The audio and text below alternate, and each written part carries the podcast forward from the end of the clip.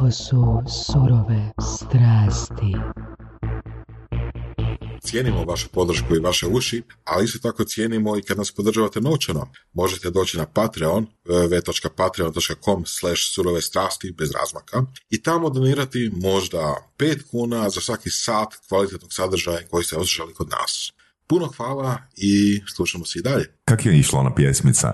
Some people sit in the darkness, afraid to get into the lights. Some people need to have somebody like Sasha and Bojan. Don't you worry, it's gonna be alright.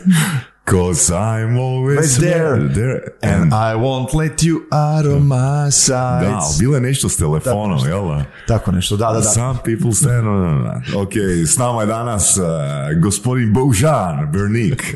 Čekaj, moram znati odakle ti Dakle, pjesma, ovako da ti da, da damo Koliko tebi poznata. slušateljima. Baywatch. Baywatch, fakat Baywatch. Da. E, da je, znam kak je išla pjesma. Some people uh, sit in the darkness afraid to pick up the phone. Some people need to have somebody i nešto. Da, da, da. Like Sasha and Bojan. Like Sasha and Bojan. Bravo. Da, da, da. Uglavnom, kaj je bilo? Imaš one platforme a, gdje možeš za par sto dolara uzeti nekog movie stara ili celebritija da, a, da ti, ono, ne znam, nekom čestita rođendan i slično ili neku poruku pošalje i um, možeš napisati naravno tekst i tak smo mi u biti našli, ne znam, Danny DeVita, uh, Dolpha Landgrina, tu smo se ono dosta, dosta prepucavali oko toga da li je Dolph Landgren ono veća faca od Davida Hasselhoffa. I našli smo Davida Hasselhoffa i onda je nam je sinula ideja kako bi mogli napraviti uh, marketing za tvrtku Alter Advoco, da pošaljemo Davidu Hasselhoffu tekst Uh, some people uh, sit in uh, darkness afraid to pick up the phone, kužiš, i onda bi to ovoga plasirali. To je bilo neki 500-600 dolara, tak negdje. Da, bilo dosta varam, ne. povoljno, a baš nam je bilo dobro i zabavno, moram priznati, kad smo to smišljali. Some Tako da, people need to have somebody like Sasha and Bojan. to je bilo, to je bilo produktivnih eh, par sati provedenih Da, da, da. Ali mislim, gledaj, čak da se ne objavi, bilo bi fora ima takav zapis, ono, Da, je, da ga pustiš na telefonu. E, Dakle, Bojan je bio naš gost prije gotovo četiri godine. Četiri godine je prošle, može vjerovati. Tamo 2009, 2019. godine u veljači, ja mislim da je objavljena epizoda. I tako sam vas dvojicu upoznao, možeš vjerovati. Da, da, da, da. Kako smo se uopće, ono, ko nam se spojio? Kristina ili Kristina Krešan? Cegović. Kristina, ili da, da, da, da, da, da. I onda smo te predstavili kao skromnog, pasivnog prihodaša.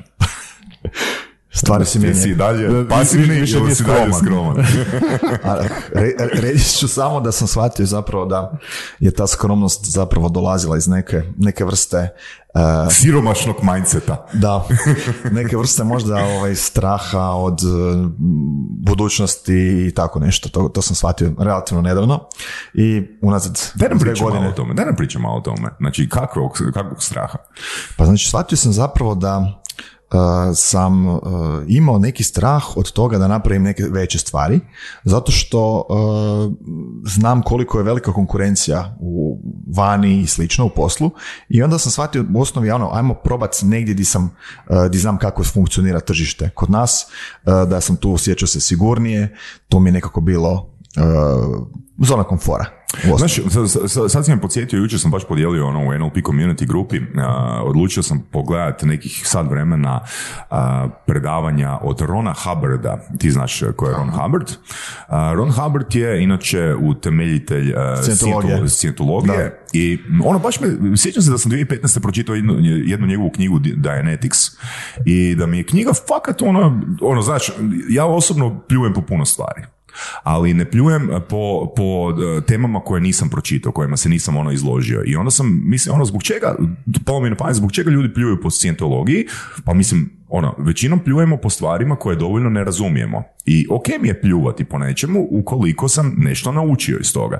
I tak sam odlučio investirati svoje vrijeme da pročitam tu knjigu Dianetics i meni je to je Ron Hubbard 1950. godine pisao, mi je fakat ono common sense, ono, vidim da to je on pisao ima smisla, da sad ne idem u detalje. Uglavnom, jučer, u jučerašnjem, uh, jučer dok sam gledao intervju, negdje oko 42. minute, um, intervjuer mu je postavio pitanje nešto tipa e, odnos između introverta i ekstroverta. I on je rekao da to ne postoji, sad ću, sad ću parafrazirati, nego kaže da je introvert zapravo ekstrovert koji još nije naučio e, se komfortno osjećati u određenim situacijama.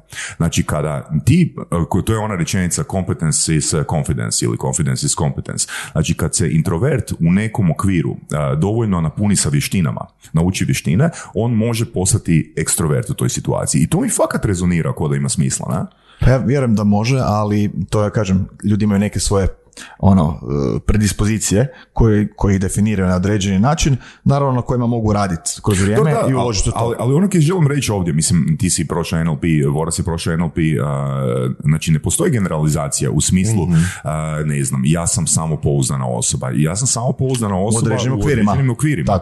Ili ja sam, ne znam, introvert. Jesam u određenim, okvirima. U određenim okvirima jesam ekstrovert. Naravno da imam neku naglašeniju crtu ekstrovertizma, ali uh, ekstrovert je, kako se ispravno kaže, ali generalno, znači ne možeš reći ti si introvert ili ti si ekstrovert ili ti si samopouzdana osoba ili ti si osoba koja nema dovoljno samopouzdanja. Ne?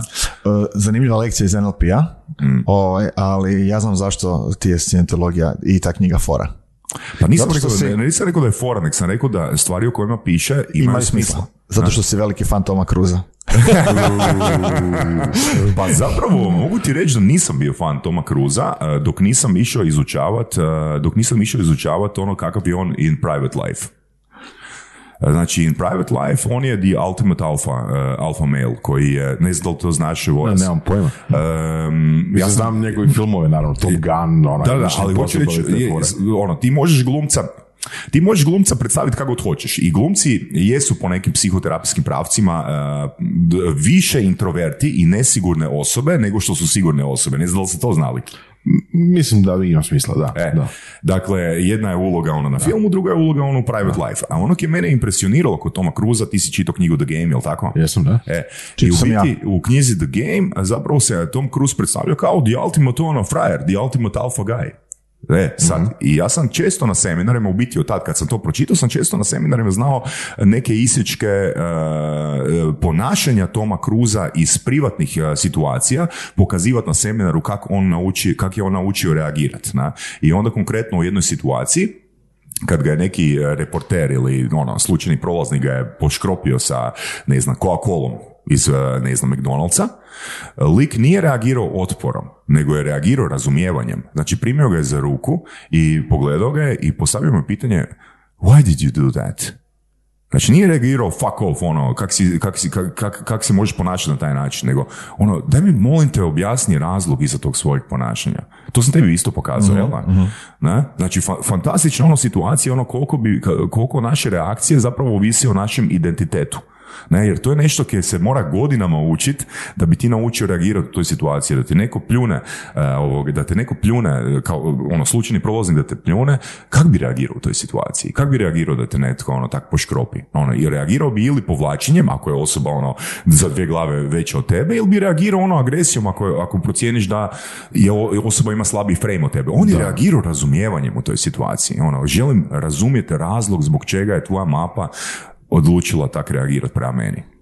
To je zanimljiv treći način, recimo. Da. mm Ne znam da li bi to išlo u praksi, mislim, šta bi se dogodilo. Tipa, mislim, naravno, u situacije. to je Ako si, neko, ako si nekom ono, grupi huligana, slučajno, mm kojeg niko ne podrži i tako dalje, ono, sigurno si u manjini, jel? Pa onda možda ne bi išao mm. ništa raditi, ali, hm, zanimljivo. Pa Evo, mislim, ok, čisto me zanima, evo recimo da sad kad pričamo o toj temi, ali imamo puno drugih tema, ali imamo o, pričala mi zaručnica kao išla je parkirati auto i kad nije parkirao drugi auto, po njenom pričanju ono skupi, ono veliki auto i iz nje, iz, iz tog auta je izašla ciganka.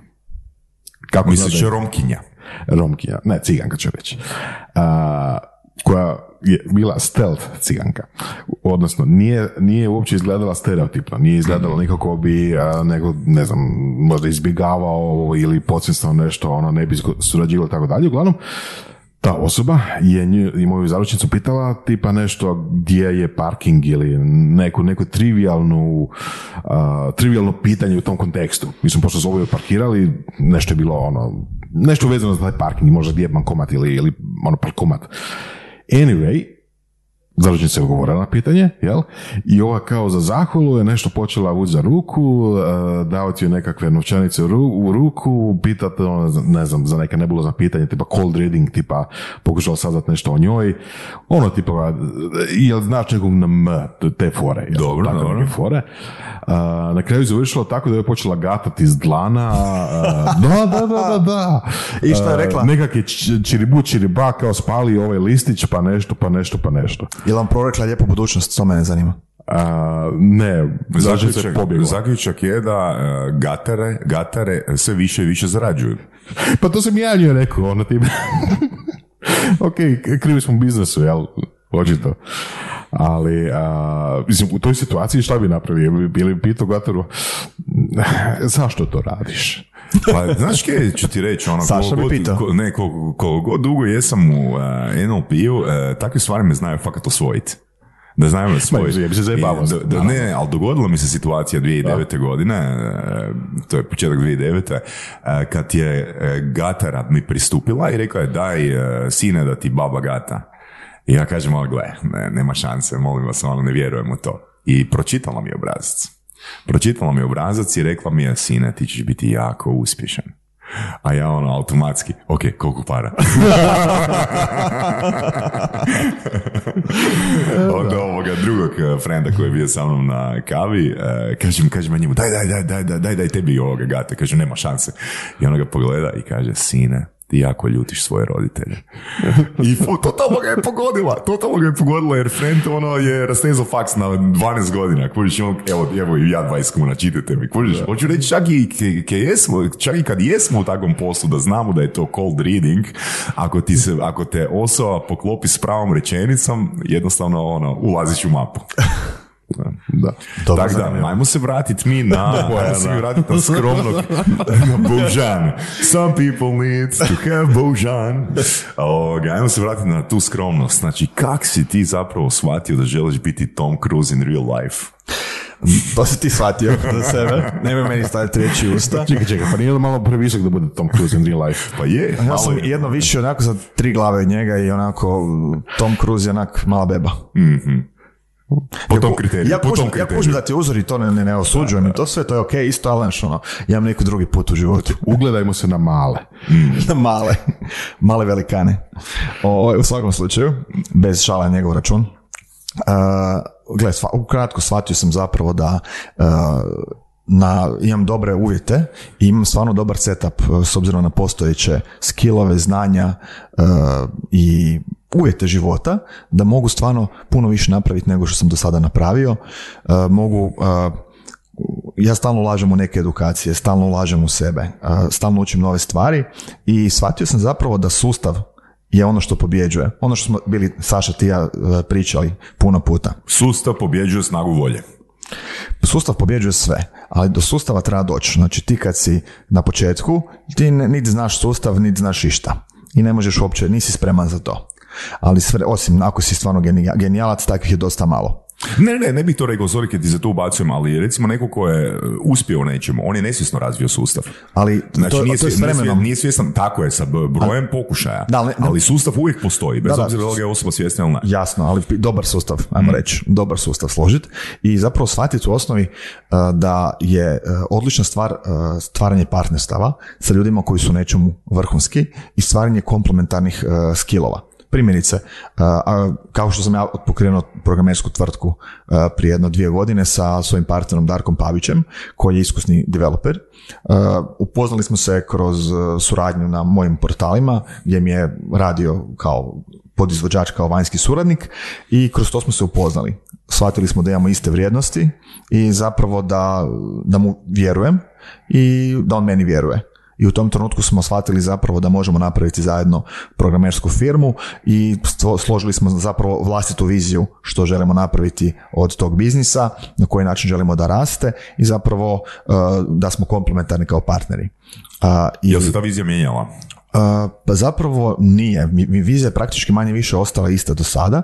Uh, ono što sam ja shvatio, što je meni bilo jako bitno, s obzirom da imam poduzetničkog iskustva više nego on, je to da zapravo prepoznao sam da ljudi moraju biti coachable, moraju biti otvoreni za učenje novih stvari. Uh, radit, ući u biznis s nekim ko uh, nije spreman učiti nove stvari, razvijati se i raditi na sebi je po meni greška u startu. To je glavni preduvjet za ući nekim u biznis. Može netko biti najbolji u tom što radi, vrhunski svjetski stručnjak, ali će vam suradnja biti na krkim nogama i pitanje dana kada, kada će propast. Da, još, je, još bi tu dodao jedan kri- kriterij, uh, opet ću se referirati na jednu pretpostavku NLP-a, da je uh, proces važniji od sadržaja. Uh, ok, ajmo reći da nije, no ajmo reći da su to dvije grane koje su ono, ajmo reći jednako bitne, jel tako? E sad, znači ti nemaš programerskog iskustva, jesam u pravu ili nisam? Nijem nula. Dakle, Darko ima programerskog iskustva. Znači ti si onaj koji donosi proces, a on je taj koji daje sadržaj. Jel, ta, jel bismo mogli to tako reći? Recimo tako, da. Ok. Znači to su Znači ja, fakat ja, stvari- ja radim jedan, znači ja radim jedan dio posla, on radi drugi dio posla. Uh, ono što je jako bitno što on neke stvari uh, nije imao iskustva, ali realno cijeli biznis uh, se temelji na njegovom znanju Tako i je, iskustvu. tako je. Znači, bez Znači, njega ja ne bih ušao taj posao. znanje je proizvod.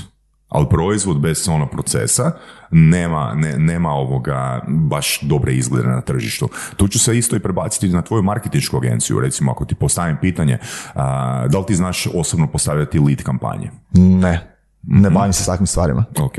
Što o marketingu, ono, e, u, u operativnom marketingu, ono koje ljudi doživljavaju kao operativni marketing, ti osobno znaš. Ja operativno marketing nisam radio jedno cca barem 7, 8 godina. Eto. Zato što to nije realno, zato što ja kao e, direktor firme moram zapravo donositi posao, moram znat e, marketing overall, moram znat strategiju, moram znat viš, već, višu sliku. Operativno, sam proces gdje klikneš lijevo, desno u softveru koji se mijenja svake godine i tako dalje, apsolutno ne moram znati. I tu dolazimo do onoga e, često krivog uvjerenja koje ljudi e, imaju, a to je da moraš ono znat sve i da moraš znati jako, jako puno. Tako je, to je Znači, nemoguće. Znači, onaj ko, onaj ko kaže da zna sve, taj se oversela i taj laže. Mm. Znači ja prvi ne bi se usudio nikad recimo držati predavanje o e, ne znam digitalnom marketingu u sferi nekih detalja, nekih e, niša ili nekog Mm. baš e, softvera kako se postavlja kampanja i slično, zato što to stvarno operativno ne radim. A kada sam to radio, to se sve drastično izmijenilo. Ali glavni temelj koncept marketinga je isti. Jel? Ono što je najvažnije kod marketinga. I to je ono što je Voras rekao i što- stalno ga citiram, da su principi važniji nego sadržaj, odnosno procesi važniji nego sadržaj, jel tako? Ono što si rekao, ono da ti ne znaš programirat, odnosno po navodnicima ne znaš programirati u svim programskim jezicima, ali razumiješ principe programiranja. Znači, principi će i za 100 godina biti više manje isti, ali će se mijenjati sadržaj. Tako je, isto kao što zapošljavamo uh, developere u novim tehnologijama, koje recimo Darko isto ne zna, ali on zna princip kako se nešto radi. On to može i naučiti, ali on zna principe, on može pomoći bilo kome, makar ne radi u istoj tehnologiji. Tako da, najvažnije je imati uh, znanje, iskustvo i samopouzdanje. I sve se može napraviti. Najbitnije je zapravo uh, i- znat šta znaš i šta ne znaš Ne bi- i ne ulaziti u stvari uh, i ne pokušavati uh, se baviti stvarima u kojem nisi doma, Jel? Kada danas postoje ljudi koji su nečemu jako dobri. Je, samo bi te tu malo nadopunio, uh, rekao si samopouzdanje, je samopouzdanje bitno, ali recimo u kojem god okviru razmišljamo o samopouzdanju i tu fakat pozivam i slušatelje da prokomentiraju ovo što ću sad reći, uh, da je samopouzdanje jedan od najčešćih razloga za fail u bilo kojem okviru. Znači kad govorimo o sportu, kad ono vrhunski momčadi gube? Kad pocijene protivnika. Jasno. tako? Znači kad, e, se, kad imaju preveliko samopouzdanje. Pogledaj ono u biznisu. Ne? Znači, e, kad procijeniš da nešto možeš napraviti, jer ti si tu doma, jer sve što dotakneš pretvaraš u Ne, zlato. ti, ti govoriš o, sad o, o lažnom Ne, samopouzdanju. ne, ne, ja govorim o samopouzdanju, nema lažno pravo. Znači, jel samopouzdanje postoji ili samopouzdanje ne postoji? Da, ali Znači- kriva procjena nema veze sa samopouzdanjem po meni, zato što ja recimo, i nisam, ja nisam, ono, ja kad sam donosio neke krive procjene, jel, to je zbog nekih faktora koji, s koje nisam doveo u, u perspektivu. Mm. Znači, ono, ako sam razmišljao o tri faktora, a nisam o još dodatna dva, koji su se Tako je. I dogodili. zato treba dobro objasniti što si mislio pod reći samopouzdanje. Ok. Znaš, A mislim, to je generalizacija. Mislim, bili smo čuli prije da je ono, razlog zašto poduzetnici uspiju, tvrdoglavost. A isto tako razlog zašto poduzetnici failaju, Isto, tvrdoglavost. isto Da, tvrdoglavost. Tako je, da. Znači, ono, stvarno generalizacija i stvarno slučaj do slučaja. Ne, mislim kad Bojan, Bojan kaže samopouzdanje je onaj dio koji možda neki ljudi ne znaju o njemu je to da on e, stvarno e, u tablicama e, si posloži, ne znam, sve kaj može staviti u tablice i na temelju toga vuče. Metodičan. Tako je, metodičan i iz toga on vuče određenu razinu samopouzdanja. Da. S druge strane, neko može reći ono, gle, ja sve što dotaknem pretvaram u zlato, ono, meni sve ide od ruke, e, i onda dolazi fail. Imate onu knjigu 12 investitora i njihovih najvećih, uh, njihove najveće pogreške, pogrešne procjene, u kojoj zapravo svih 12 investitora komunicira da su zapravo najveći fail doživjeli nakon serije uh, uspjeha. Jer što se dogodilo, nakon serije uspjeha ti se navikneš na obrazac, postaneš pred samopouzdan i bez obzira koliko imaš znanja iz, isku, iz iskustva, zaletit ćeš se u nešto, ono zbog toga ki si misliš, e, ja sam sad car, ja sam sad skužio sustav, ja sam sad bog, ja sad di god da stavim pare, ono, ne mrem fulat. Pa gledaj, kad pogledaš malo u Hrvatskoj isto na uspješne poduzetnike koji imaju više biznisa i više firmi, više projekata, znači ono, jako velik broj njih je zapravo uspio prvi puta, ne mora biti prvi put, ali jedan put, po čemu je su poznati, uh, i jako rijetki su ponovili to. Jako, jako rijetki. Su ponovili sa drugom firmom. Tako je uspjeh. Jel? Mislim, tako da, pa pogledaj, sjeti se Nenada Bakića što je sve imao od firmi, e, to je što je imao od projekata, osim moj posao.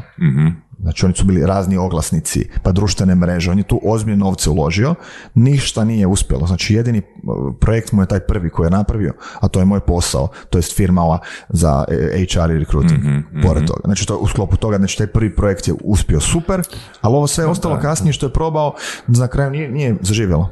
To je podsjeća na ono kad smo pričali na početku surovih strasti, kad smo počinjali, jel? E, Kao da, razgovarat ćemo mi sa gostima, poduzetnicima, skupit ćemo nekoliko ideja i vidjet ćemo, ok, koji je recept za uspjeh, jel? I onda ćemo napisati knjigu o tome, jel? Što se na kraju dogodilo, zapravo svako je potpuno drugačije uspio. Na potpuno drugačiji I način. još, još, još jedan veliki minus, e, malo ko se sjeća procesa. I malo ko se sjeća kako. To je najteži dio cijele priče, ali zapravo svi govore iz današnjih iz perspektive, iz današnjih cipela, a, a ne znam da li pratite na LinkedInu, ono, jako je, definicija uspjeha jako je široka.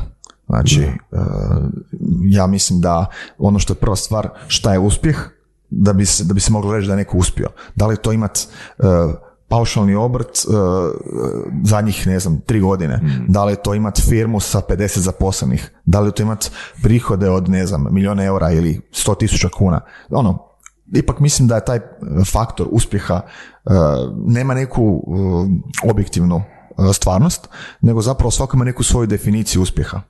Pa dobro, da, i opet ću se vratiti na predavanje od Hubbarda, e, na predavanje od Hubbarda jučer, jučer, ono što sam gledao jučer je, e, zapravo mi moramo, sad ću ga opet parafrazirati, parafrazirati, znači, i to sam ja pričao i onda mi jučer kliknulo. Znači, svaka naša strategija, i naravno da je to generalizacija koju pričam, je zapravo strategija preživljavanja. Nije se puno promijenilo u našem, ajmo reći, uh, u našoj viziji, našim vrijednostima od uh, pećinskog čovjeka do dan danas. Jer mi samo trebamo preživjeti sljedeći dan. Ok? E sad, kako mi to definiramo? Da li je moj uspjeh to da e, nemam dugovanja? Da li je moj uspjeh to da imam za jest danas? Da li je moj uspjeh to da zarađujem, da stvaram promet od milion eura dnevno? To je stvar moje osobne definicije, to će uvijek tako ostati. Ali, da bi ja mogao živjeti sam sa sobom, ja se moram reframat. Ja si moram objasniti, e, gle, meni je super imati posao. Znači, sretan sam što imam posao, sretan sam što zarađujem 6000 kuna. Pa onda napredujem ono u nekim inkrementima. To je proces. gle, jer ako ja kažem, e, moj životni ishod je imat firmu koja će raditi 100 milijuna e, eura godišnjeg prometa, onda sam s dana- današnje perspektive depresivan. Tako je. Mislim, jer Znači, to moja, realnost je, moja realnost je jako daleko od tog ishoda. Da. Je, slažem se da to evoluira zapravo osnovi i taj percepcija uspjeha i zapravo mislim samo i želje i ciljevi uh, je nešto što se mijenja. Ja se sjećam kada sam, uh, kada sam uh, radio prije jedno tako nekih šest, tako 16 godina kada sam radio u jednoj firmi prije pokretanja svojeg pos- biznisa, uh, mislio sam da tada sam imao nekih 6000 kuna uh, Plaću. plaću. Pa dobar si Ja sam mislio da sam ono, bog koji hoda po, po zemlji. To je, to je osjećaj, znači ono, radio sam remote, imao sam 6000 kuna neto plaću i ja sam mislio da bolje od toga ne može. Da, i sad kad e, ono, idemo na suprotni pol, znači kad, zašto su ljudi nesretni, ne, naravno neću generalizirati, ali imao sam jednu situaciju jedne osobe koja mi je, ba, baš sam vidio ono u prolazu da je baš bila tužna i ono, počela, pitao sam ju razloge i ona je rekla zbog toga, toga, toga, toga i toga. I onda sam joj postavio pitanje, ok, a s kime se uspoređuješ? I tu je ona shvatila. Znači da je uzrok nezadovoljstva Instagram. ne, uzrok, tako je, uzrok ne- nezadovoljstva je ono s kime se uspoređuješ. Nama je svima odlično, super usporedbi sa, ne znam, kinicima tamo, jel, Sahari. Pa realno, znaš, kad mi malo porazmislimo malo bolje i to, zapravo možemo biti jako sretni. Mi općenito kao ono ljudi koji žive u Hrvatskoj smo već toliko blagoslovljeni sa nizom e, benefita koje imamo, koje realno drugi ljudi na svijetu nemaju ni blizu takvima. Koliko god se mi žalili da je ovo loše, ovo je ono je loše i tako, zapravo imamo neki, neki balans između istoka i zapada, između modernog i tradicionalnog, što nije loše. Pa to je, to se vredi povremeno, povremeno sjetiti, jer ono, ono, da daje perspektivu, jel, gdje si sad, odnosno gdje bi bio da si, ono, ne znam, 300 km južnije.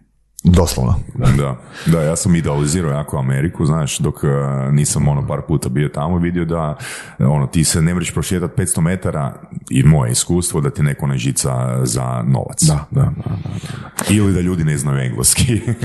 Spomenuli smo par puta, obojica smo spomenuli uh, riječ proces. Pa uh, ajmo, ja bih volio čuti od tebe, Bojane, tvoj proces. Što bi ti po tom riječi mislio? Pod riječi proces bi mislio zapravo e, način kako postaviti neki posao da funkcionira sa što manje mog e, upliva i da potrošim zapravo što manje vremena da nešto napravim sa što većim ishodom.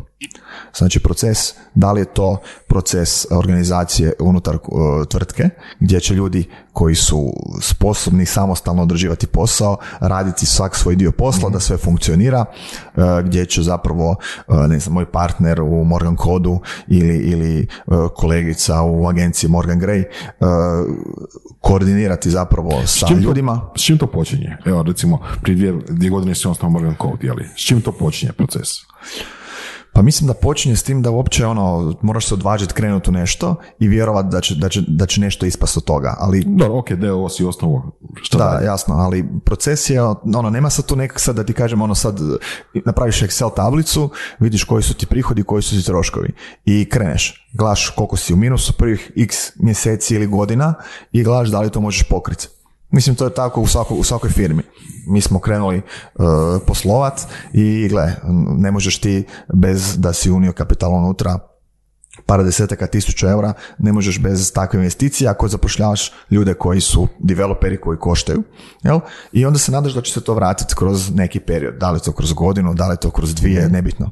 I proces je u tome da znaš na čemu si svaki mjesec i da nađeš dovoljnu količinu klijenata i kvalitetnih ljudi e, s kojima ćeš to uspjeti ostvariti. Ali, kažem, meni proces uvijek počinje od neke tablice. Ok, super. Uh, I ti isto tako imaš iskustva da kažeš kad je dosta. Tako. Da, Kako, kako to? Da li opet to samo po tablici ili tablica plus još nekakav osjećaj, osjećaj. procjena? E, Tablica plus e, procjena plus osjećaj. Znači ono, ako, ako ne vidim budućnost, ja sam tip osobnosti, konkretno osobe koja, zapravo ja sam vizionar i ja, to sam kroz život shvatio više puta. I ja kad mislim da će nešto ići u određenom smjeru, to je gotovo, gotovo uvijek tako.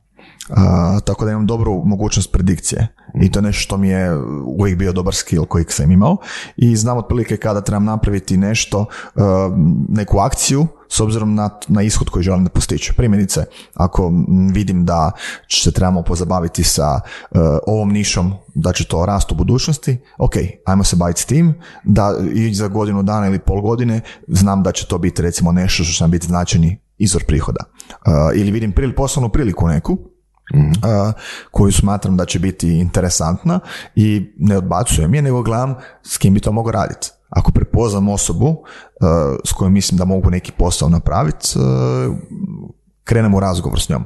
Upoznat je na razini da, da li imamo iste vrijednosti, to mi je najvažnije, jel? i da li je osoba je spremna razvijati se.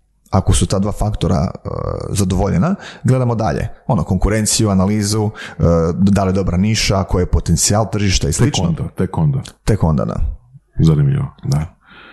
Mislim, ja sam malo suprotno, ja bih rekao, prvo napravio analizu, ono tipa, što napraviti, kako napraviti, onda tražio ljude. Ne, no zašto? Zato što ovaj, uh, pošto radi se o partnerstvima, gdje ja, mi je, je značajan dio posla ovisi o partnerima, um, ja sad mogu smisliti koji god hoćeš posao sada, jel? ali dok ja nađem pravog partnera koji mi odgovara sa vrijednostima Kužim, i sa svim, di da ga tražim, da sad odem po sastancima, da zovem ljude na LinkedInu ili neke poznanike i onda im dolazim s idejom, e, da li bi ti htio raditi sa mnom nešto. Ja to ne vidim na taj način. Da, da, da. Vi- vi- više vidim u smjeru kada neke ljude s kojima sam u interakciji nekoj, neke poznanike i slično, uh, di kroz razgovor primijetim neku potencijalnu priliku koju bismo mogli zajedno raditi u niši u kojoj je ta osoba. Znači ne u mojoj niši. Ja, se, ja sam generalist, znači ja se bavim marketingom, imam znači firmu za development, znači mi možemo pokriti jako puno toga kroz to. Ali postoji jako puno niša uh, u kojima je netko doma, a ja nemam veze s njima, koje nisu dovoljno iskorištene i gdje postoji novac koji, ajmo reći, leži da ga neko pokupi i postoje potrebe tržišta za tim uslugama i proizvodima koje su vrhunske, ali niko ne zna za njih. I Kužim, zašto bi ja sad išao nekome prodavati marketing kao takav i reći, gle, ono, kao, ajmo ti mi napraviti kampanju. Meni, meni to bez veze. Uh, to je super kad se neko meni javi. Ja ne radim aktivnu prodaju, ali kad se neko meni javi, šta mu treba, može. Ali meni je idealan deal, idealan biznis kad prepoznam potencijal i vidim šta se može napraviti, ja onda hoću biti partner u tome. Zašto bi ja samo nekoga oglašavao? To nema smisla. Jer nikome nije potrebno, većini njih nije potrebno samo oglašavanje. Njima treba strategija, njima treba coaching, njima treba deset stvari. Jel? Financije, e, planiranje, tisuću stvari. A ja to znam, stekao sam kroz iskustvo. Znam većinu toga. I znam kome se obratiti ako nešto ne znam. Jel? I za, za, zato je najlogičnija stvar u osnovi postati partner s takvim ljudima. Odlično ispričano. Mislim da je jedna od boljih strategija koje smo čuli. Da. Thanks. Ne, ne, ok, ok, ok.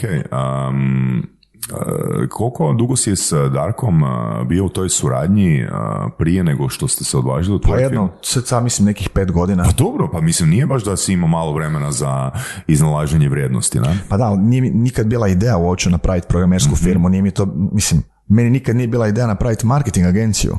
Ja sam marketing agenciju ovaj, napravio samo zato što sam dobio slučajno nekoliko klijenata dok sam radio Click HR, to jest jedan klik tada, a, i to je dugo trajalo i trebalo je da se digne. Da. Imao sam vremena viška. Kužim, kužim, I kužim. doslovno su me ljudi pitali jel mi možeš napraviti to i to i onda je krenulo klijent po klijent i tako A da, i zapravo dolazimo do onoga što smo često pričali da je da, da, da firma u početku da bi si mogla priuštiti pogreške, da nađe svoju poziciju na tržištu, znači financijski da bi si mogla pri- pri- priuštiti pogreške, bi trebala ubosti jednog dobrog klijenta koji će ju financirati taj To je, period. to je jako bitno, mislim da to sam primijetio kod velikih recimo IT firmi. Vjerujte, znači sve velike IT firme u Hrvatskoj su počele od jednog dobrog klijenta kojem su trebali ljudi, di, su počeli još jedan plus jedan čovjek, plus dva čovjeka, plus jedan čovjek i tako iz mjeseca u mjesec, dok ti timovi nisu narasli. A na temelju tog biznisa su onda e, te firme stekli iskustvo, znanje, ljudi su naučili kako voditi ljude, jednostavno su stekli te skillove kroz tu neku sigur, sigurnu luku tog jednog glavnog klijenta i onda su naravno došli do toga da mogu imati procese i prodaje i ostalih, da nađu druge klijente i narastu. I onda dolazimo do nekog zaključka da ti je u početku ipak e, najvažnija sreća. ne? Pa mislim- Da ubodeš tog jednog klijenta koji će financirati tvoju edukaciju. Ne? Pa evo primjerice, mislim, uh, kako smo mi došli do prvog klijenta sasvim slučajno. Uh, Znači, nama klijent, jedan od naših prvih klijenata je i partner u trećoj firmi, Morgan Solutions, gdje se bavimo SAP-om. Kako smo se upoznali? Znači, bili smo povezani preko uh, Facebooka, preko nekih poznanika, čisto kako dodaješ ljude na Facebook, zapratiš nekog ono kojeg nikad nisi ni upoznao, niti imao s njim komunikaciju. I kada, sam, kada smo radili kuću u Zadru, ja sam to podijelio, tu tablicu, te informacije na Facebooku i e, on me pitao da bi on htio kupiti nekretninu na moru a, inače a, Igor iz Nizozemske, naš treći partner u Morgan Solutions, u ove trećoj firmi za SAP, a on nam je ujedno i partner a, što se tiče prodaje u Nizozemskoj. On nam šalje klijente za Morgan Code. A, I imamo tu isto super suradnju. A da kažem, upoznali smo se totalno spontano, tako da sam mu ja pomogao sa par savjeta gdje da gleda na moru, e, da možda bolje da kupi na Mursteru nekretninu nego u Vodicama, iz raznih razloga koje ja smatram da su, da su korisni. On je to na, na kraju napravio i bio ja- jako je zadovoljan s tim. I onda rekao, kad budem išao gledat, možemo se naći. Taman sam bio tad u Zadru i našli smo se na večeri, malo upoznali, vidjeli da da je ok, jedan drugog, da se kužimo i to. I rekao je, kao ajmo mi nešto raditi. Pitao me čim se bavim. I ja njega. I on mi ispričao i rekao, kaj, mogli bi nešto raditi. I rekao, možemo, znaš, nije problem, kao uvijek tako neko kaže, mogli bi nešto raditi. Ja to uvijek onako nekako olako shvatim, zato što ljudi to tako kažu u pravilu. I nakon par mjeseci se javio i krenuli smo razgovarati malo po malo, e, jedan poziv, drugi mail i slično. I onda smo išli u Amsterdam, sjećaš se, bio si Saša sa s nama. Ovaj, I tamo smo se dogovorili sa prvim klijentom kojeg smo našli preko njega i to je krenulo.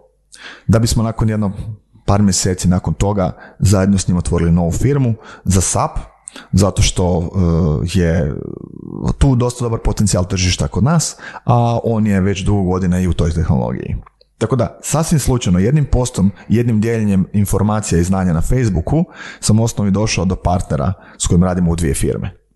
Pa super, interesantno. No, to je ono kad neko pita zašto stavljaš, ne znam, financijske podatke, u investicije u nekretninu na moru, to javno, kao šta ti imaš od toga? Mislim, imaš, dijelim znanje, dajem nešto što želim pomoći drugim ljudima. I to mi se pokazalo da se uvijek vrati. Da, sjećaš se Vorka, jednog od naših gostiju u prvih 30-40 epizoda Bojana, koji e, je, ako se dobro sjećam, komentirao da je najboljeg klijenta, da, da mu je e, email od najboljeg klijenta, tada, 2018. godine, zalutao u spam.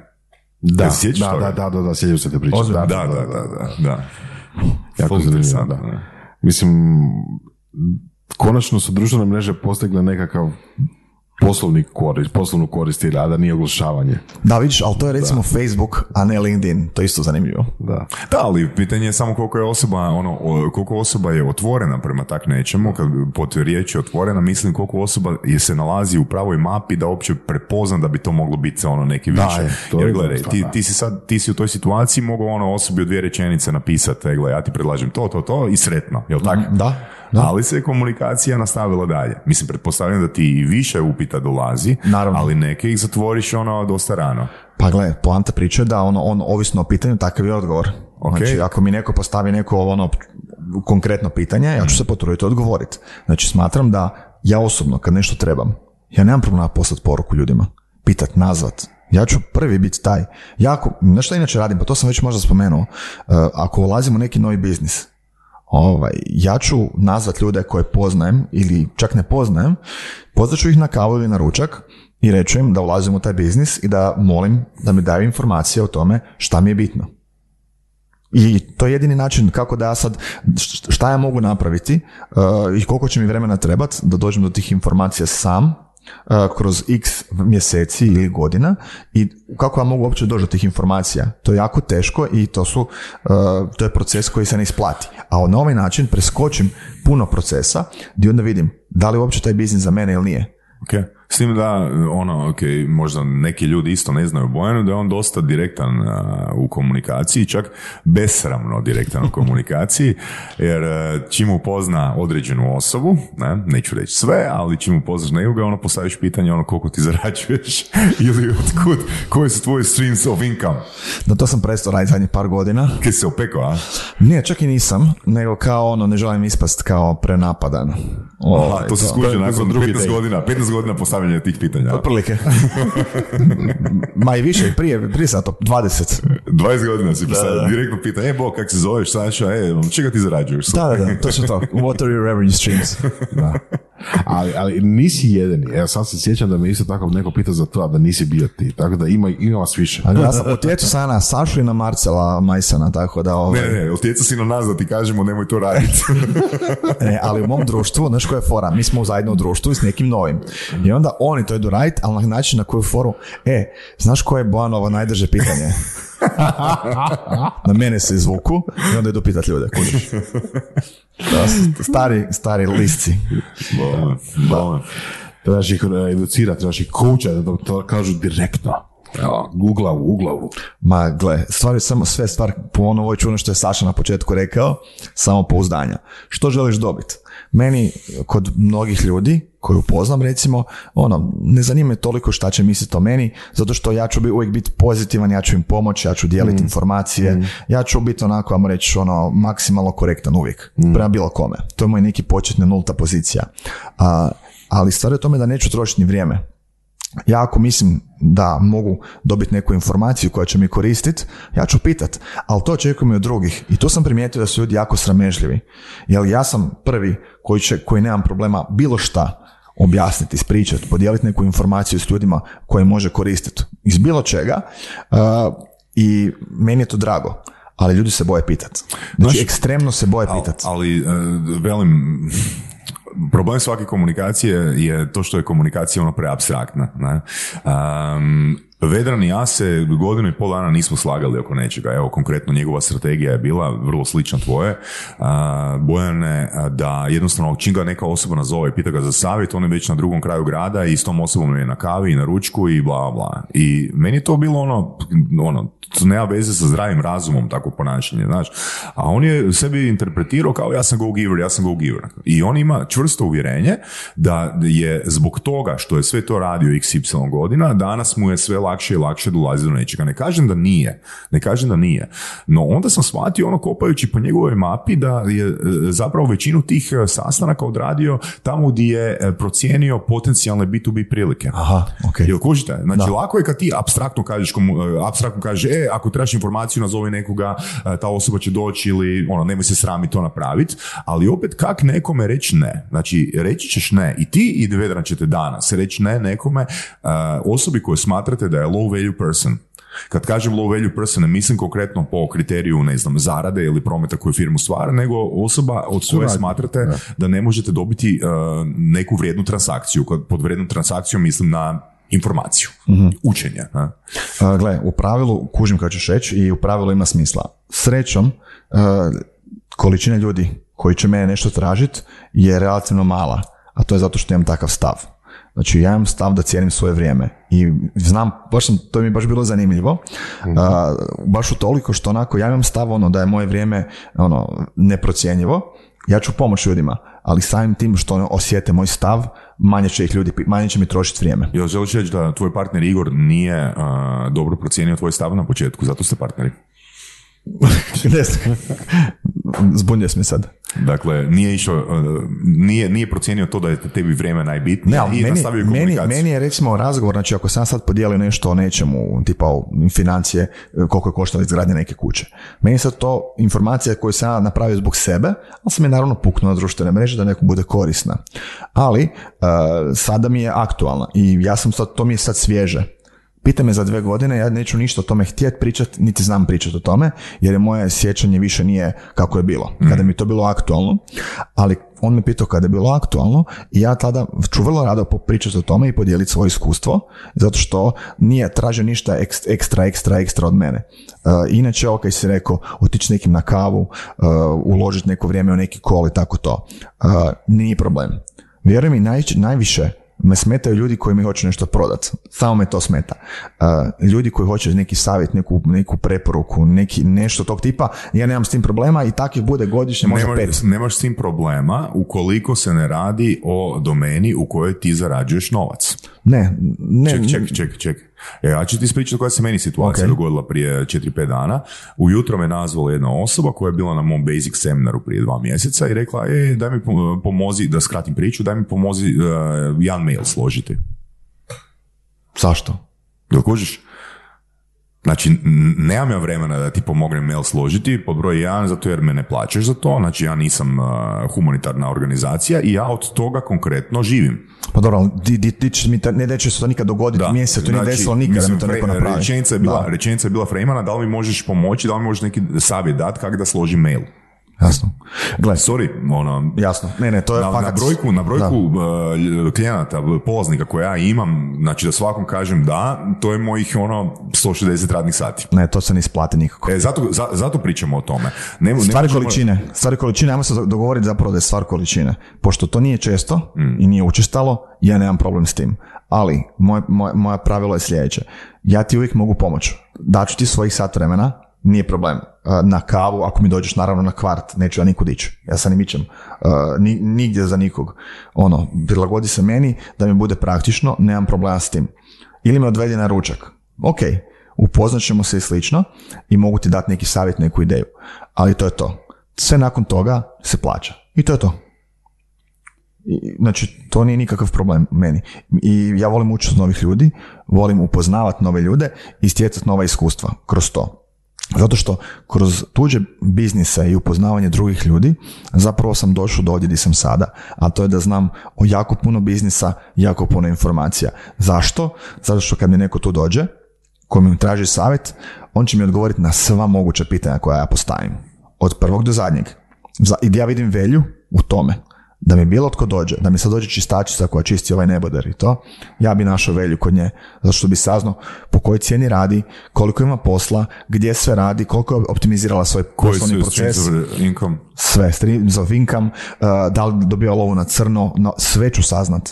I to će u njoj biti najnormalniji razgovor, uh, ja ću naučiti nešto od nje i kroz to ću zapravo vidjeti taj biznis čišćenja koliko ima smisla i koliko zapravo ona može dobro živjeti, da li se to uopće isplati. I kad mi neko dođe bilo kada sljedećih deset godina, ja ću znat određene informacije koje sam to uh, naučio. Tako da svaka osoba ima vrijednost, ali na nama je kao sugovorniku da mi tu vrijednost iščupamo iz nje. Lijep riječ, lijep riječ. Slažem se, svaka osoba ima vrijednost, pitanje je samo in real time ko- što ti percipiraš kao vrijednosti. Jasno. Ako se ti nalaziš tu i imaš sad vremena slobodno, onda ćeš Naravno, naučiti. ako sam u gužvi, pa nemam šanse da. se nađem s nekim ko mi je bitan. Jer, gle, ti i Sorić ste stvarno po mojim kriterijima vrhunski, vrhunski networkeri. I uh, Voras i ja, ali smo mi procesno vrhunski networ- networkeri. Na, imamo sistem.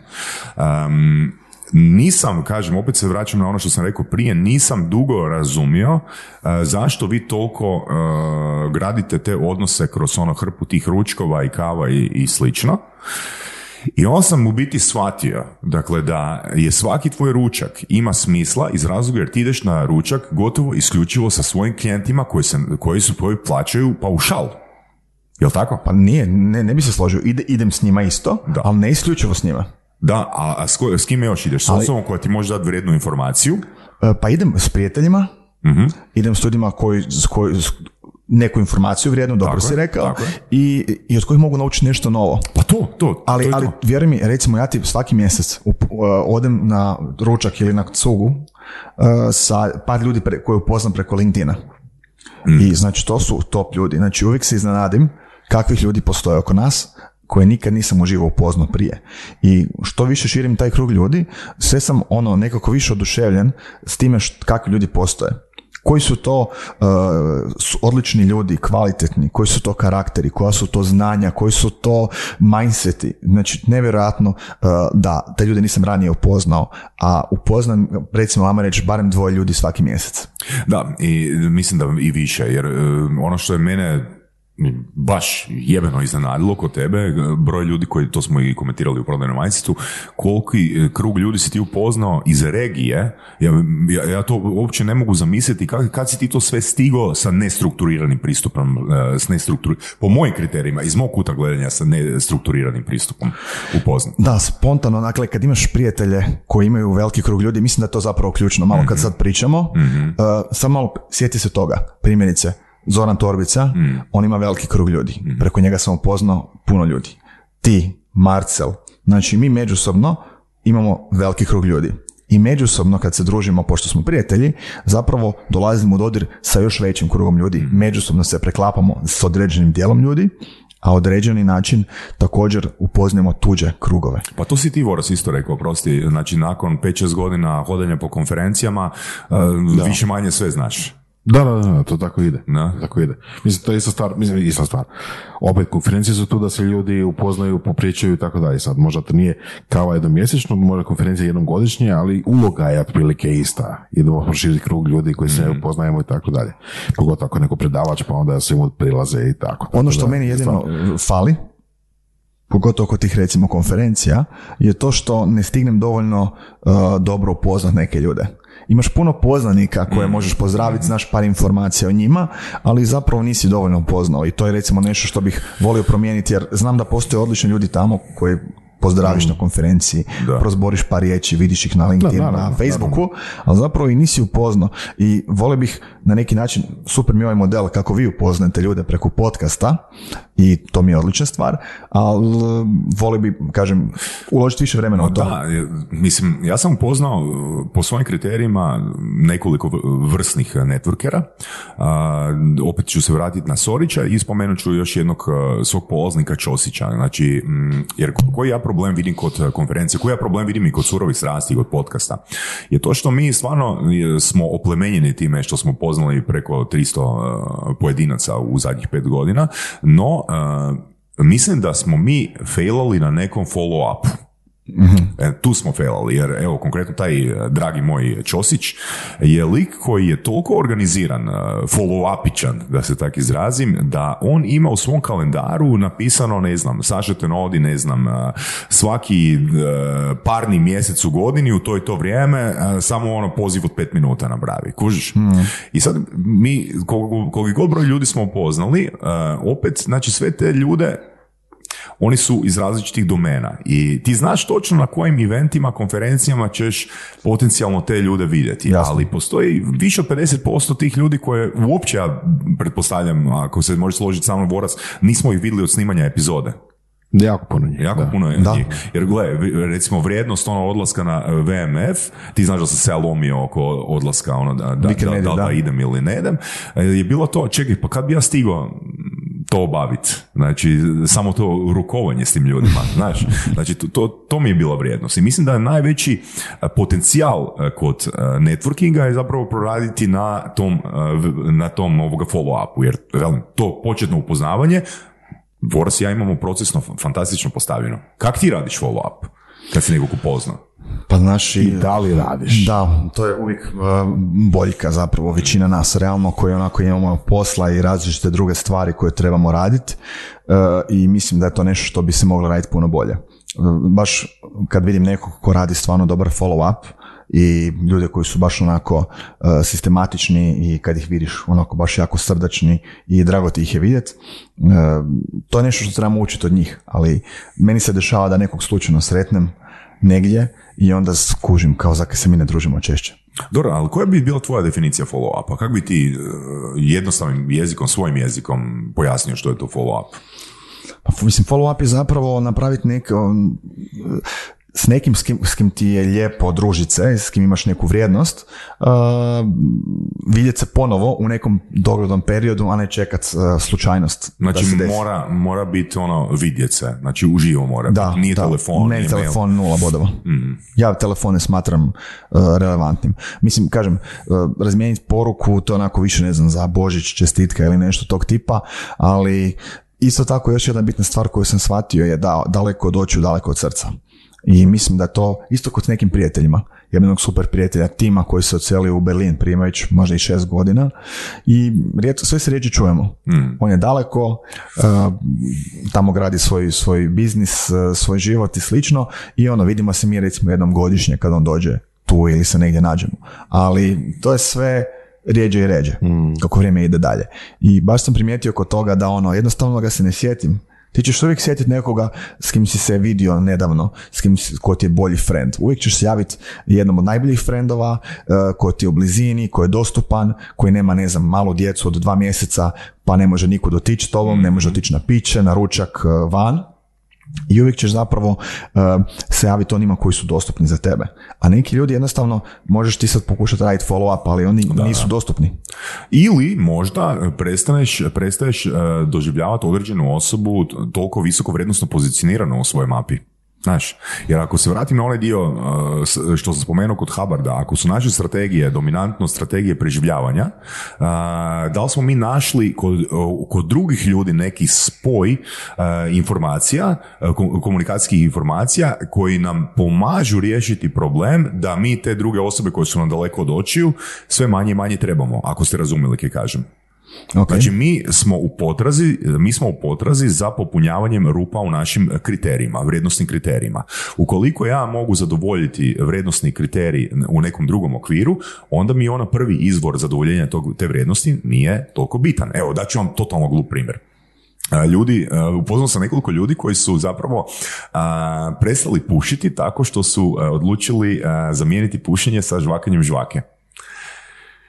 Znam da je glup primjer, ali poanta je u tome da su našli neku zamjenu koja bi im ono dala neki trigger, ono, okinula neki trigger u glavi. Aha, nije mi više cigareta jednako pauza, nego mi je sad žvaka jednako pauza. Kužiš? Znači, našli, našli smo neki kriterij s kojim smo zamijenili nešto što nam je prije bilo jako, jako bitno. Isto tako i s ljudima. Možda e, imamo priliku upoznat neku osobu koja je ono, wow, ono, po svim kriterijima, Isuse, ono, Tom Cruise, kužiš, Tom Cruise je ono, sunce, ali u biti možda ti u pet drugih frendova nađeš e, kompilaciju, e, kompilaciju Toma Cruza. Pa tako kao i ti što si našao, da. Da, tako kao što sam ja našao. All I need is within me now, kak bi rekao Tony Robbins. Šalim se. Ima smisla. Ovo što ti radiš za posao, to, je, to mi se čini u tom kontekstu jako fokusirano. Mislim, ići okolo i... i On je komercijalist zapravo. Pa super. Pa zapravo ja, ja se uopće, ono što mi ljudi znaju često zainteresira, tipa nazovem nekog od poznanika ili prijatelja, ljude koje, sam- koje, s kojima sam nekad surađivao ili surađujem ili nebitno, ili čak uopće ništa ne surađujem i nazovem ih za ručak ili za kavu. I nekad me znaju pitati kao ponovo, jesi me nešto trebao? Ja rekao ne, samo sam ono htio da se podružimo. Da, da, da. Ali to je ono što ja najčešće radim. Da, je, ja, ne- ja jako rijetko zovem nekoga zato što ga trebam. To je ekstremno rijetko. E, jednostavno nisam taj tip. E, ja da to radim, ja bi bio, imao bi duplo više e, svega. Znači ja, ja minimalno Misliš? duplo više, ne da mislim nego znam. Znači ja da sam orijentiran prodajno, kako bi trebao biti orijentiran, znači vjeruj mi, sve, sve pogledaj, sve, sve firme, Da. sve cifre puta dva. Garantirano. Znači ja, ja, ja ne mogu, ja ne želim graditi odnose da ja sad nekog cimam daj ti ovo, daj ti ono. jer ti ne Moje- treba. Pa znaš šta, moje pravilo je sljedeće, gle, ja se s tobom družim jer si mi simpatičan ne zato što te trebam, to je prvo. I zato što si mi interesantan. Da si mi dosadan, ne bi se družio s tom sigurno, da si najbolji na svijetu u biznisu, ne znam šta. Ak- ako mi nije zabavno s tom i nije mi interesantno, ja ću to preskočiti. Ja se s tobom družim zato jer sam ti ja zabavan. Tako je, tako je, tako je, tako je. Tako je. Da. Bitno da su se našli. jako si zabavan, moram reći. Ovaj, u svakom slučaju, tako da, uh, kada bi se malo više prodajno orijentirao i išao malo ciljanije i to, um, sigurno sam da bi bilo više efekta, ali kažem, to nije moj, moj stil, a ono što smatram je da ako tebi nešto bude trebalo, ti ćeš se mene sjetiti ako misliš da nešto želiš raditi sa mnom ili misliš da ti nešto treba, ja ti mogu pomoći. Ako nećeš, nećeš i to je isto ok. I to je ono što je Dado Šumiga u božićnom eh, specijalu spomenuo, božićnom specijalu 2018. godine. Na, na svaku izjavu mi trebamo staviti disclaimer, ako se sjećaš Voras. Jer gleda, tebi treba, ti bi promijenio svoj identitet i počeo bi to raditi. Mhm. ali tebi to nije nužno za preživljavanje. Točno. I ti to ne moraš, i Tako ti je. to ne moraš raditi. Tako je, da moram. Tako ljudi, se- ljudi se prilagođavaju. Ja da moram sad raditi prodaju zato što uh, nemamo dovoljno klijenata, nemamo dovoljno ovoga ili onoga. Ja bi ono, sjeo na telefon, LinkedIn, ot, otišao, ne znam, u Ameriku ako treba i išao tamo tražiti klijente.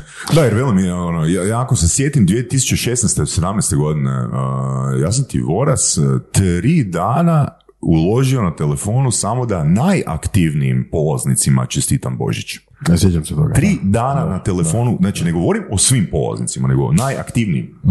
Svaka čast. Ne znam, isto je 24 sata, ajmo reći, 20 plus sati, da ne pretjeram, na Je li to telefonu. bilo pozitivno iskustvo?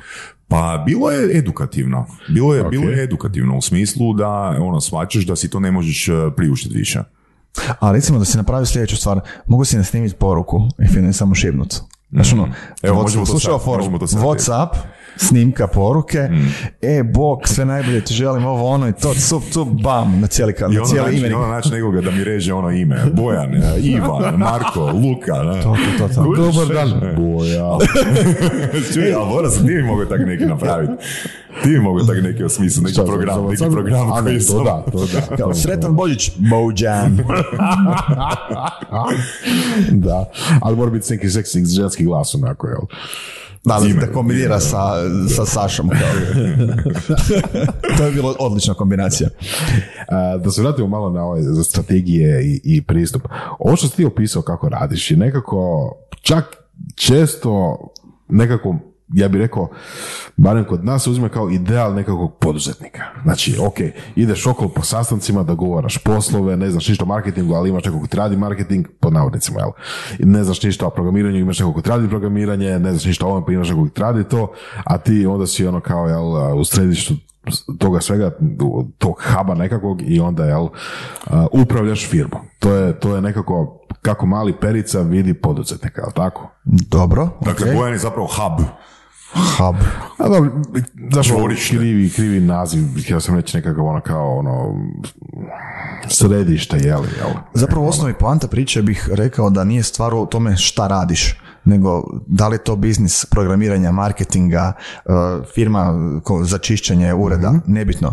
Poanta u tome da su da je temelj isti, srž je ista, proces je isti. U tom sam išao u smjeru, znači, znači, ti sam to pitati, znači ti bi se složio s time da postoji nešto što se zove biznis i čovjek može naučiti biznis i onda nije bitno šta to zapravo se radi, jel? Da li, to, je. da li je to miješanje, ne znam, cementa ili, ili, ili programiranje ili, ne znam, puhanje stakla. Slažem se, zato što mogu trebaš ući, nadopuniti? ali trebaš ući u taj mindset da znaš uh, o tom biznisu nešto. Ne možeš ti samo primijeniti copy-paste na sve, trebaš naučiti o tom biznisu ili imat nekoga ko je full unutra od E to, naučiti o tom biznisu, znači ne naučiti taj biznis. Naravno, Da, imaš, da. radiš, ka- kako bi rekla Kristina Ercegović, ona njezina rečenica, znaš, radiš na biznisu, ne u biznisu. Jel? To je super rečenica od Michaela Gerbera.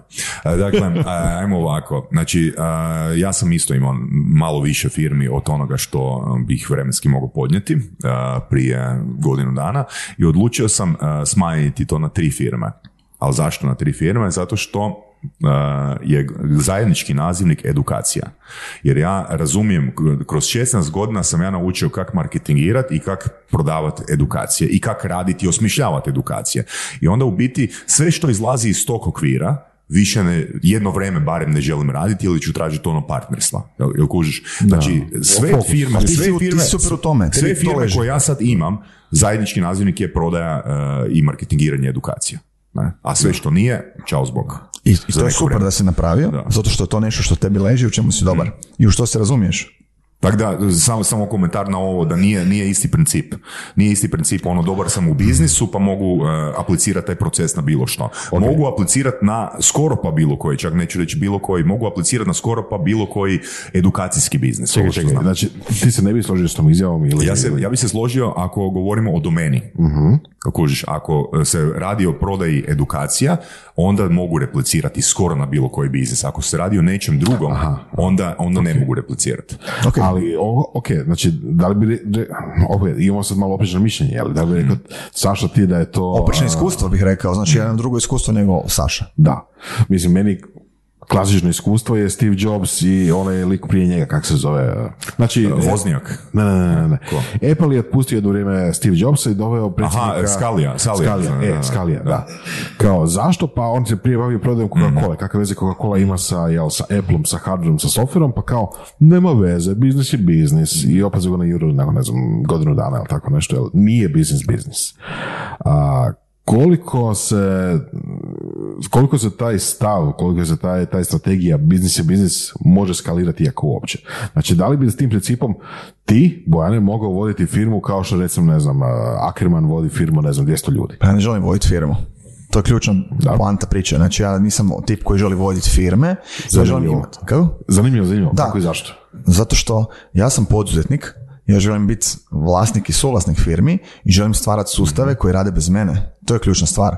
Ja ne želim biti direktor veliki, neke velike firme kao takve, nego hoću imati partnera koji vodi tu firmu, hoću imati znaš, ono, direktora koji vodi neku firmu i tako dalje. Mislim da je to puno bolji model, zato što ja se želim baviti sa više toga, više stvari, uh, ajmo reći, tražiti neke nove prilike za posao, ne želim biti samo u jednom biznisu.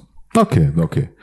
To već ide u onom smjeru da vlasnik i menadžer nisu isto. Ne, apsolutno, vel, mislim da je velika razlika između toga. Ja recimo ne bi nikad htio biti direktor, ne znam, HTA. To zvuči super nekome, ali ja ne želim biti tako. Ja nisam taj tip.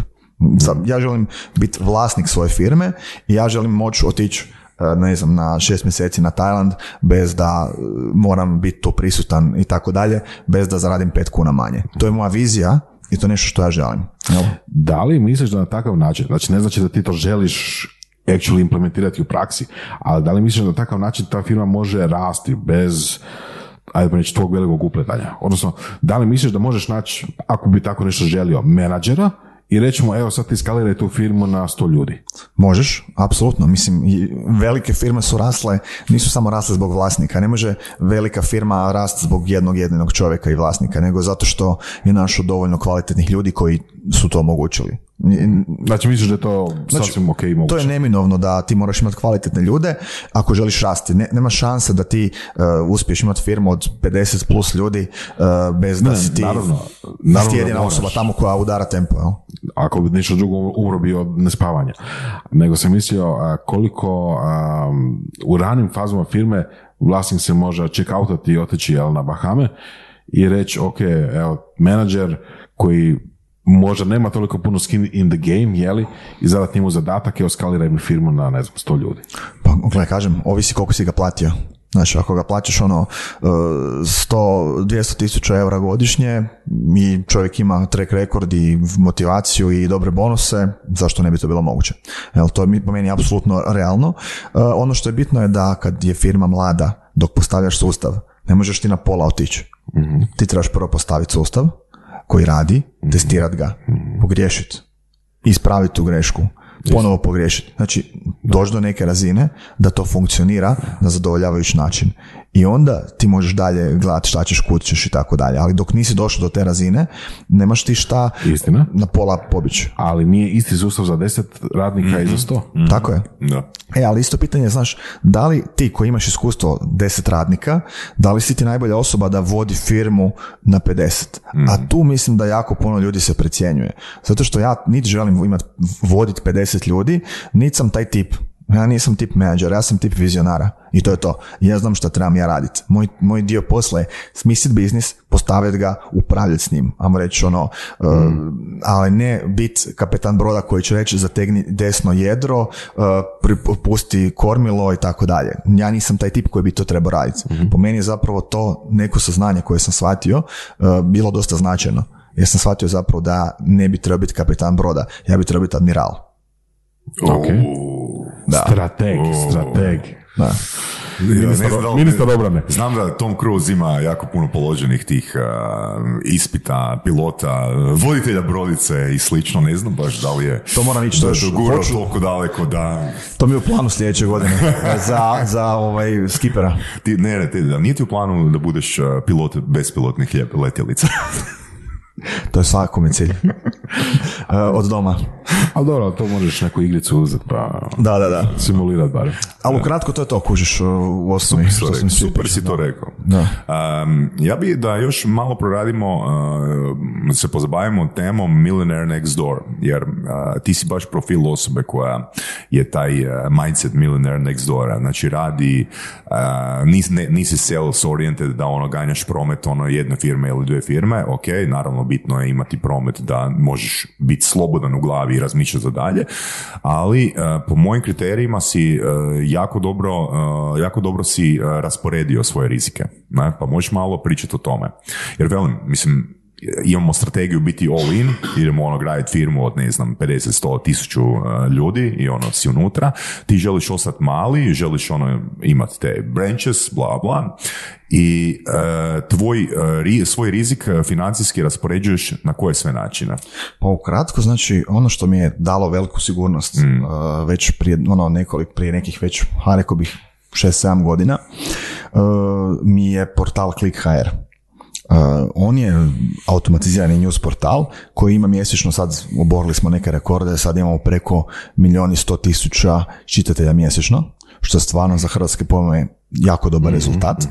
On je uglavnom automatiziran portal koji ima nešto par članaka dnevno svaki dan i uh, Autorskih? Autorskih. Dobro. A to su oni neki kratki zabavni članci, ništa spektakularno, nikakve sad kolumne ili nešto ozbiljno. I uglavnom taj portal sam po sebi e, donosi jako dobar prihod koji meni daje zapravo neku sigurnost e, da bez obzira šta se dogodilo e, uvijek imam dovoljne prihode da mogu komotno, Znači možeš komotno živjeti samo od klika Da. Ok. Znači, realno da nema niti jednog druge firme, ničega, meni, ja bi živio ko neki ono top menadžer uh, sa, samo s tim što imam od klika.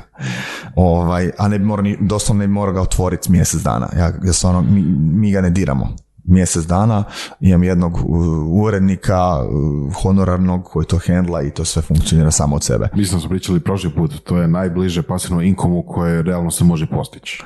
Ajmo reći da je, da. S time da, kažem, do sada smo jednom u četiri godine radili redizajn, iako s obzirom na zadnji redizajn koji je bio prije, pa preko sigurno tri godine ima, možda skoro i četiri, uh, toliko smo dobro napravili taj portal, tu je Darko bio taj koji je radio na tom portalu i tako ga je dobro složio, naravno uz moje inpute e, i moju viziju, e, da portal danas je stvarno ko da je nov.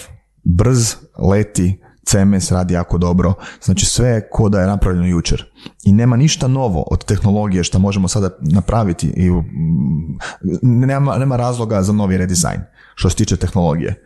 A prijašnji put kad smo radili redizajn, radili smo baš zato što je tehnologija napredovala do razine da se isplati raditi ga. jel? I tako je uvijek bilo kada je bio redizajn. Nova tehnologija, nove mogućnosti, brže, kvalitetnije, ljepše i slično. A sada nema smisla to dirati. I zato je taj portal nešto što mi daje tu sigurnost.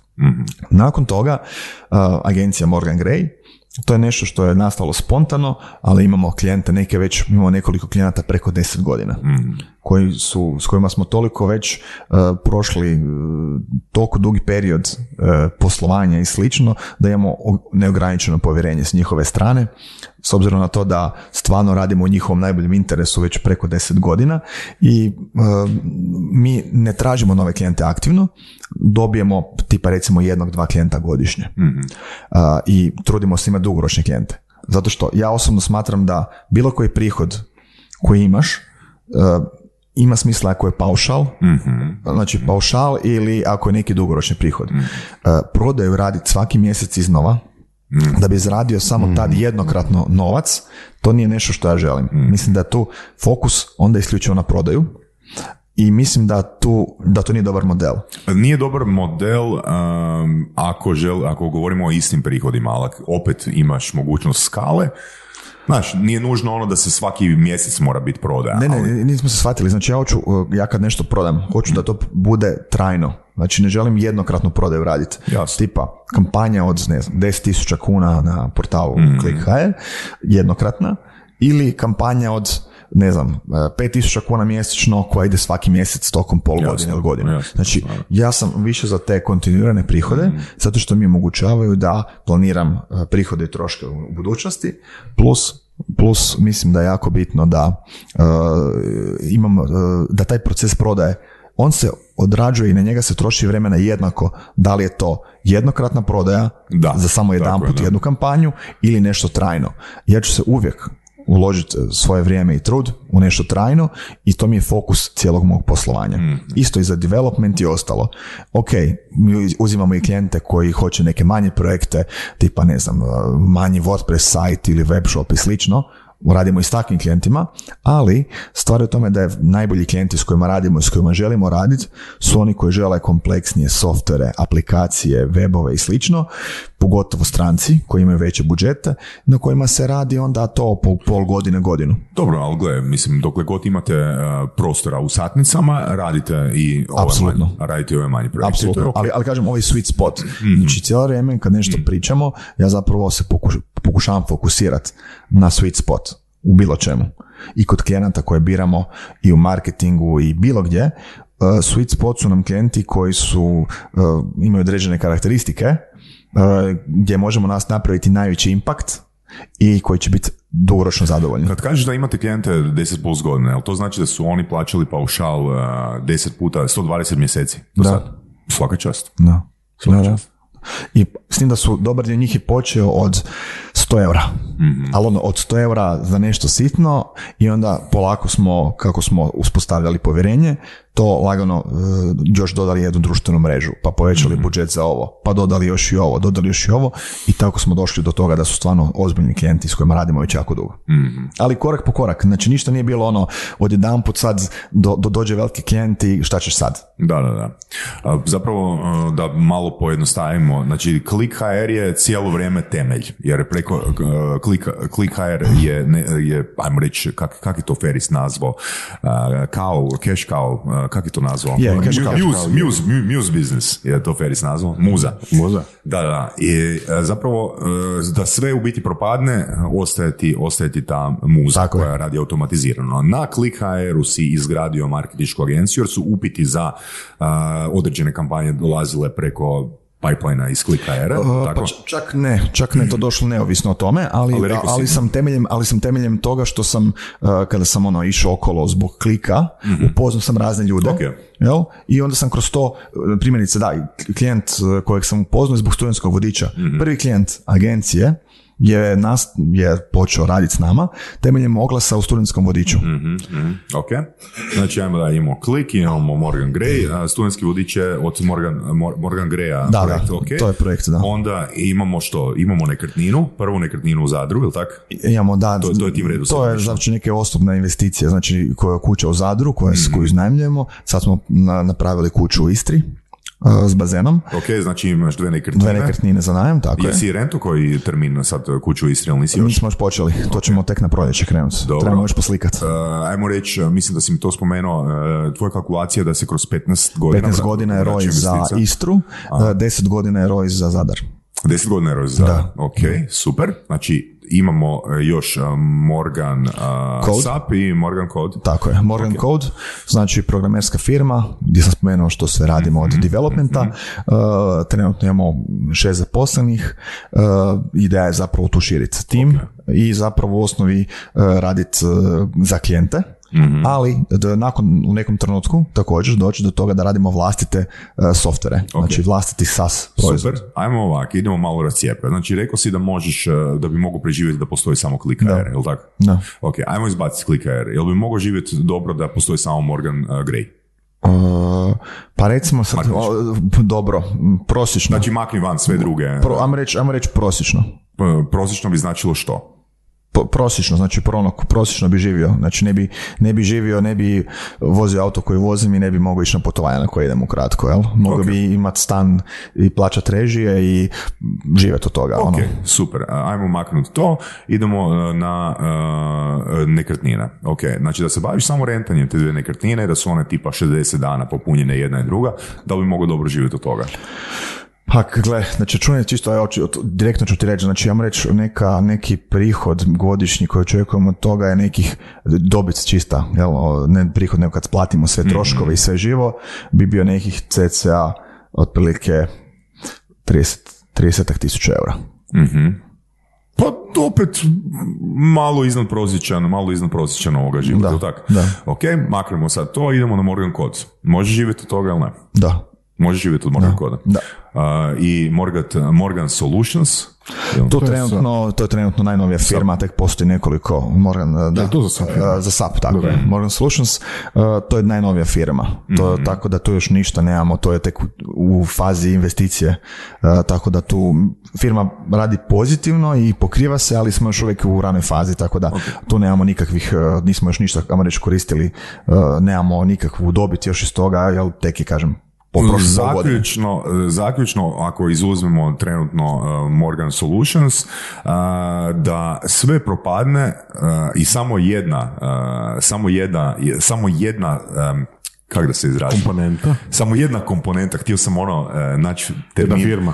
Uh, ne firma, htio sam reći ono nogi, nožica na stolcu, to sam htio reći. Samo da jedna nožica ovoga ostane, toga svega koji si izgradio, ne bi bio siromašan, odnosno zadovoljio bi svoje fiziološke potrebe. Da, bi. Ali, kažem, to nije nešto što želim. Znači, imam visoke ciljeve, visoke želje i zapravo shvatio sam da u osnovi e, neki naš mentalitet e, hrvatski je zapravo jako onako skroman. I mi zapravo, kad neko te pita kako si, ti kažeš nemam se na čemu požaliti. Maš, onak, to je dosta onak tužno, kad malo razmisliš, da smo programirani na to da zapravo je normalno da se žališ nešto i onak, nemam se na čemu žaliti je ultimativna, pozitivna stvar koju ćeš nekome reći na takvo pitanje. A, Ti se imaš na puno toga žaliti. da, pogotovo na prijateljstvu s tobom. Da, to mi je jasno. Da, Zato ki nije bilo ranije. a? Uglavnom, e, počeo sam se u zadnje vrijeme družiti supruga i ja sa ljudima koji imaju odličan mindset i koji je dosta drugačiji od ovog, ajmo reći, klasičnog mindseta i kad vidiš kako neki mladi ljudi, od, evo nekoliko mladih ljudi koje sam upoznao nazad par godina, tipa ljudi od 28, 30 godina, znači ja sam, ja ću sad imati 40 evo za mjesec i pol, a, kakav mindset imaju, mindset obilja, to je nevjerojatno. Kakav, kakve poslove rade, koje stvari, koliko uspiju zaraditi, šta su napravili. Nevjerojatno.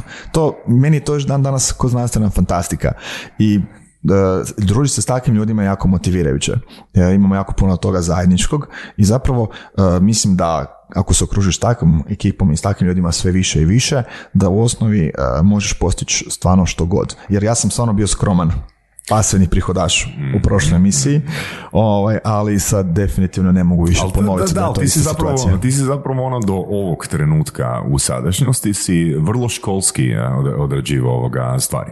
Da. Vrlo školski, ono s jasnim ishodom, eh, zato, zato to volim uspoređivati sa, s knjigom eh, Millionaire Next Door. Znači oprezno, bez puno za- zaletavanja, bez previše samopouzdanja. Jel tako? Ma gle, bez, bez ulaženja u rizik, ja sam dosta ovako zihraš Da, da, da. i ne volim, jer ipak, znaš, ja volim e, da ekipa koja radi kod mene ima sigurnost. Mhm. Volim, to, želim to pružiti. Kad je bila korona, znaš, e, ljudi su počeli otpuštati, krenuo je show. Ja, čim smo dobili poziv od klijenata isti tjedan da svi zaustavljaju s poslovanjem, A da, da, to je bilo u Morgan Greju. da, Da. Znači, tad još nije postao Morgan Code ni Morgan Solutions. Znači, došli su ljudi, e, nazvali su na telefon uh, i rekli uh, ne možemo vam platiti ni ove fakture do sada, za prošli mjesec, jer nam je centrala zaustavila sva plaćanja. I tako su svi klijenti zaustavili. Svi, Svi. ali svi. I ja sam došao ljudima, pa ne, ono, baš sam bio u šoku i onaj neki isto survival instinct bio ono kao, znaš šta ću sad? Jel nije sad da si ti u situaciji da sad možeš nekome nešto prodat? Jel ti si u situaciji da ti je, to je ono, globalna pandemija. Ne mogu ja sad naći nekog drugog klijenta koji će sad reći, da, super, sad idemo ulagati u marketing, jel? Uh, u toj perspektivi, zato što, ono, svi su se stisli, maksimalno. Nije to recesija, pa oni sad su se stisli kratkoročno, neki jesu, neki nisu, postoje niše koje će raditi dobro u krizi. Ovo je nešto što je totalno prvi puta uh, u digitalnom doba došla situacija gdje mi moramo sve misliti šta ćemo sada, gdje nitko ne zna šta će se desiti, koliko će trajati lockdown i kako će se stvari odvijati. To je moglo trajati pet godina. To što je trajalo dva mjeseca, uh, to je bila čista sreća. Da, da, mislim, Ali nismo znali što će biti. je došlo zbog neizvjesnosti. ne, Tako je. Da. Da. I sad, šta sam rekao ljudima, znači ja sam, čim sam imao te pozive, odmah sam došao ekipa, situacija je takva i takva, otkazali su nam svi klijenti, idemo se mi pozabaviti e, našim internim projektima e, i rekao sam im nemojte brinuti za plaće, nećemo ništa rezat, e, imamo na računu love za šest mjeseci. Aha. Ako se ništa ne desi za šest mjeseci, ćemo početi brinuti i vidjeti šta ćemo i kako ćemo, ali do tada nemojte, nemojte razmišljati o tome, ono, I got your back. I to je to. I tako je i bilo. Srećom, to je nakon dva mjeseca se vratilo na staro, klijenti su se vratili, nisam spalio ni jedan most, iako je to situacija, znaš ono, kad ti neko kaže da imaš vani neku lovu uh, koju si potrošio i ljudima i za budžet i nešto, i on ti kaže ja ti sad ne mogu platiti. Žao mi, je, ali ti ne mogu platiti. Nešto što si ti već odradio. Prvi instinkt je reći ono kao, pa jeste vi normalni, kao ja, vas razumijem, ali... Tom ono, Cruise, vi ste, da, da, vi ste velika firma. Želim vas ono, razumjeti. vi ste velika firma, ja sam mala firma, meni je to egzistencija, znaš ono kao, ali nisam, ono, pustio sam i rekao sam, ok, gle, Dobro, da, ali e, to, to, to je e, zapravo tvoj frame u kojem si imao koliko troje, čet, četvro zaposlenika i u toj situaciji je teško, ali opet nije niti kraj svijeta šest mjeseci isplaćivati im plaću u nadi da će se situacija promijeniti, ali na skali od 200, ako nemaš zalihu financijsku, onda je to jako zajebano, da. e, onda, bi, onda bi imao malo manji broj opcija, razmišljanje, malo drugačiju emociju. Tako je, zato, zato što je veći broj ljudi, veći rizik, ali ako imaš 200 ljudi na firmi, to znači da moraš imati adekvatan novac na tome. Znači, kako se kaže, minimalno tri mjeseca za plaće. Ne možeš to početi od prvog uh, dana raditi, ali ako si došao do 200-500 ljudi, to znači da si imao uh, vremena, jel tako, za prikupiti novac. Ili to je poslovni model ne valja. Znači nešto je ili A ili B. I ono što je isto bila situacija, neki ljudi su počeli odmah otpuštati, neki su uh, to pričekali pa su kasnije, bilo je raznih opcija, ali neki su rezali plaće i slično, jel? ali poanta priče da treba biti korektan prema ljudima kada je najteže. Treba biti korektan prema ljudima ukoliko si to možeš priuštiti, znaš. Jer, odnosno, treba, treba razmišljati unaprijed i ukalkulirati ono da se takva situacija, takva, pod navodnicima, situacija, ne pandemija, nego ono, dva mjeseca bez posla dogodi. A, gle, gle, meni se dešavalo i prije, kad sam prije, ne znam, deset godina, dešavala se situacija da klijent ne plati. Ono, čovjek, ono, imaš novac vani, klijent ne plati, odgađa zbog nekog razloga. Nije da neće, nego ne stigne, nešto se dogodilo, kasni par, par tjedana. Ti trebaš platiti ljude dok si jako mali i tek u početcima praktički prvih par godina poslovanja. Gle, ja posudio novce, dao stavio Od si firmi, od prijatelja, pos, pos- dao pozivnicu firmi i idemo ljudi, nema tu, nije, nisu moji ljudi krivi što firma nema novaca. Ja sam ih zaposlio za posao taj taj.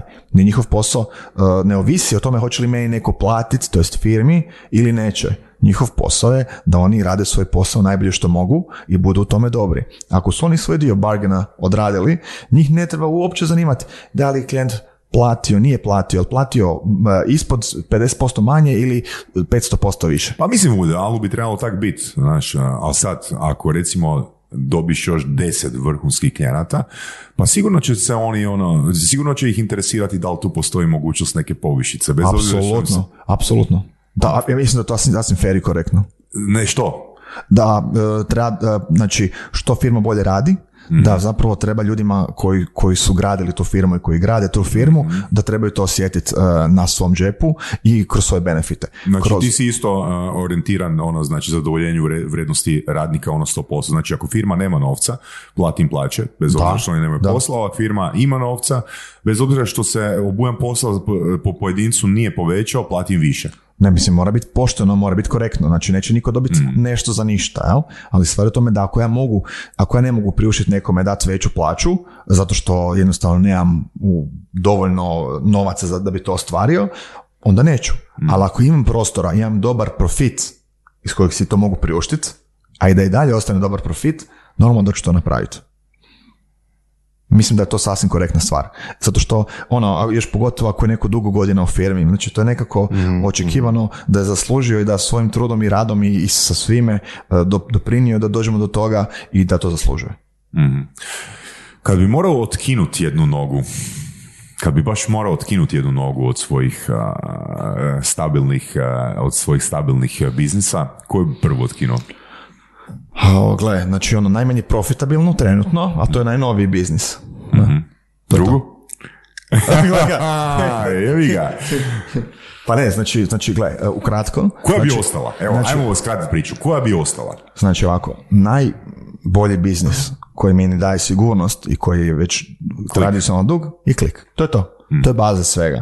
To mi daje sigurnost da mogu raditi nove biznise. Bez njega ne bih se to vjerojatno usudio ili ne bih takvom lakoćom ulazio u te rizike, zato što moraš imati neku bazu. Ja sam ziheraš, ja moram imati neku bazu. Znači, skromni i pasivni ziheraš. Jesmo mi to sad povezali ovaj kraj sa početkom gdje smo rekli ako je introvert nađe stabilnost i nađe, ali, ali, nađe da si pokrije rizike, onda će više ne biti introvert. Tako, bit će ekstrovert. Da, Bit će evo. ekstrovert. Zakružili smo ovaj epizod. Ja, ja sam introvert veliki. Šalim se. Božane, Božan, ima li još neko pitanje koje bi volio da ti postavimo? Da mi vi postavite. Da. Ili da ti Što želiš da narod čuje? A, pa zapravo nemam posebno ništa posebno. Ovaj, super mi je to što sam kroz zadnji period e, upoznao jako dobrih i zanimljivih ljudi. E, osim ovih svojih firmi, također radim kao e, savjetnik uprave u Entry ticketing platformi e, sa Berislavom Maršalekom i njegovom ekipom i to mi je recimo jedno baš lijepo iskustvo. I shvatio sam zapravo da, e, ajmo reći, da taj tip posla mi jako leži. Taj tip posla mi jako leži zato što mogu uh, podijeliti svoje znanje i iskustvo uh, kada s nekim naravno klikneš, moraš kliknuti kao s osobom da ga razumiješ i da te zanima to što rade. I to je nevjerojatno, mislim da, da nikad neću tako nešto htjeti da će me to interesirati, ali uh, na tom primjeru sam shvatio da uh, ako je netko uh, takav tip kao što je Berislav, da mi je to nešto jako interesantno i da bi volio raditi uh, sličan posao u budućnosti sa nekim drugim firmama, također uh, koje su, koje mogu imati benefit od nekog mojeg iskustva. I po meni to je nešto što je što me ispunjava i to je nešto što nisam nikad mislio da će mi biti interesantno uz moje firme. Da, pa mislim s obzirom na slobodno vrijeme koje imaš, ono, čak i da nije to u skladu sa ne- nekim očekivanim profitom po satu, nova je, nova je domena i prilika za učenje. Tako Točno da, to, iz te perspektive se isplati. Uh, kao learning experience mislim da je apsolutno isplativa varijanta i da je definitivno nešto što bih volio raditi u budućnosti. Samo što to je uvijek onaj, ono pitanje uh, kako doći do prilika uh, za rad sa kvalitetnim ljudima i kvalitetnim firmama. Jer to isto mora biti interesantno i moram biti motiviran. Tako da to je nešto što bi volio raditi u budućnosti više uh, i sad samo pitanje kako doći do tih prilika. Uh, A ništa, uzmi telefon, mail, LinkedIn i šalji, zovi. Ne radi to tako, ne, to je poanta zajeba. priče. Ne, da, da, da tak radi, to bi bilo zanimljivo, kužiš, da. Ali, da, Saša, tvoja taktika prodaje mi je super, ono, baš si ono, ti digneš telefon, odradiš posao i to je to. Ti točno znaš, ti točno upravljaš sa svojom financijskom budućnošću. Mhm, slažem se. Još da skužimo ovoga modele paušala i skaliranja, joj, onda će biti puno manje telefonskih poziva. onda će to isplatiti. Da. Bojane, hvala kaj ste došli. Hvala vama, Puno hvala. bilježim se. I kak ide ovoga odjevna špica e, od Tom Gana? Ili najavna? Kak ide? Na, na, na, na, na, na, na, na, na, na, na. Bravo, Tomi. Podcast Surove strasti, broj jedan audio podcast u regiji. Ako vam se sviđa, lajkajte. Ako se slažete sa gostom, komentirajte ili ako se ne slažete. Komentirajte, lajkajte i nadam sve šerajte tako da i drugi ljudi mogu saznati za surove strasti. Čujemo se i do slušanja.